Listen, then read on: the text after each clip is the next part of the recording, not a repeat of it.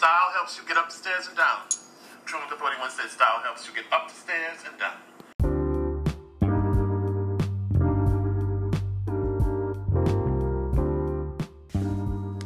Hi, guys.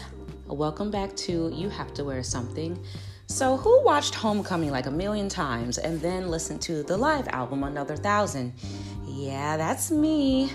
Uh, meanwhile, I'm super behind on Game of Thrones and I need to see Avengers Endgame. But this show is not about my binges, it's about clothes. So, you have to wear something when you drop your kids off at school, right? Can't go naked. But there's a new wardrobe slash dress code phenomenon sweeping America.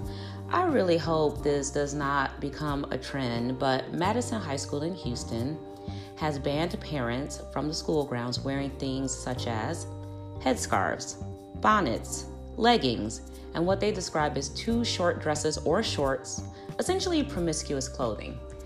This reeks of classism and racism, not just to me, but to the parents. So let's see who wears headscarves and bonnets at night to protect and smooth down their hair. Um, black women. The funny, not so funny part is this dress code for parents was issued by a black woman, the principal, who fully knows the vast difference in beauty regimen for black and non black women. Clearly, the Ben Carson of the story. But trust me, this idea of creating anti black policies for the sake of professionalism is not new. One mother was even prevented from picking up her son after he broke his arm. I imagine wardrobe was not at the top of her priorities upon learning that her son was injured at school. Any mom would rush in what they have on in that very moment to see if their child is healthy and safe. That's where it begins to get out of hand for me. The principal argues that they are preparing the students for a prosperous future and we want them to know what is appropriate and what is not appropriate for any setting that they might be in. Well, it's okay to do that with the children, but the principal cannot dictate and police what adult parents wear. This seems to be much more about taste and comfort than setting an example for kids.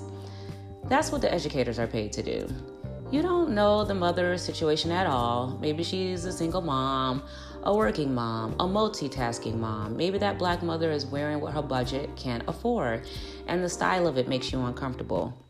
I think if non black women took more interest in knowing the black woman's beauty regimen as much as black women know about white beauty standards, this would not be an issue. And even though a black woman initiated this ban, we all know where it comes from this idea of professionalism when you really mean whiteness. Black employees have been fired or not even hired over wearing their hair naturally, which I'm sorry, that's how our hair grows naturally out of our scalp into an afro. Our hair is policed in the name of professionalism, leaving us forced to not wear braids or locks, not dreadlocks, locks, just so that we can have a job. They had to recently pass a law in California stating that it's illegal to deny employment um, over natural black hairstyles. That's how much black hair is policed. One of the reasons black women began to tie their hair down in the first place was to appease the Eurocentric beauty and professional standards when working in white spaces. Straighten your hair, dress like a white woman, and so forth. And black people needing to put food on the table willingly obliged, but that does not make it right. And those standards are definitely not necessary for black parents. Black hair is so different. It's kinky, it's coily, it's coarse, it's sensitive, and we do what we got to do to take care of it, meaning cover it at night with soft materials like a silk scarf or a bonnet so that the cotton pillow doesn't rip our hair out. And yes, some black women do have wash and go hair that is naturally fine or straight, the so called good hair that takes minimal effort in the morning to style, just like a white woman's. But because white women do not take an interest in the beauty process of a black woman, it seems inappropriate to them to wear your scarf or bonnet in public. The same logic applies to Muslim parents who wear a hijab. I guess that's not professional either since it makes white people uncomfortable. Look, if we have a choice between black hair being policed by our jobs or the principal of our kids' school, then we're going to choose to be policed by the employer who pays our bills. Typically, a black woman will leave her hair wrapped or in a bonnet up until it's time to go to work, which means if you have to drop your kids off in the morning, you're going to conserve your professional hairstyle for your job. Bottom line. In some cases, and I'm not a mom, but I imagine you get up super early, make sure the kids are prepared and dropped off safely, and then you prepare yourself. And leggings are banned too. All I ever see in LA are white moms dropping off or picking up kids at Willows or Crossroads, these posh schools in head to toe Lululemon. But that is here in LA, and workout lifestyle is just a thing here. But I bring that up to say it seems if you are wealthy and not black, you are more likely to get a pass on what you wear to your child's school. No bonnets or headscarves clearly targeted to black women. And this connection the principal is trying to make between success and the parent's wardrobe is way too subjective. I mean, I think we all went to school with bad kids, with stand up parents, and also excellent students with considerably poor or so called ghetto parents.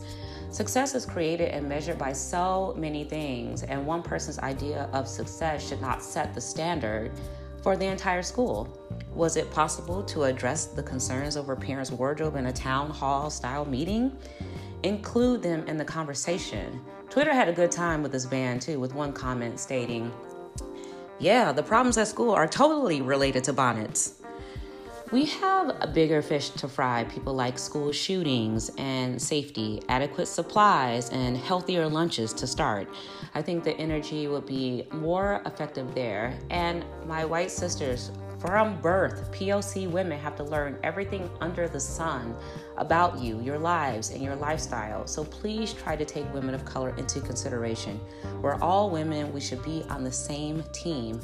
I'm reading Brene Brown's Dare to Lead, and she had a lovely quote that says, First seek to understand, then seek to be understood. So let's listen to each other and learn from one another. And on that note, till next time, peace.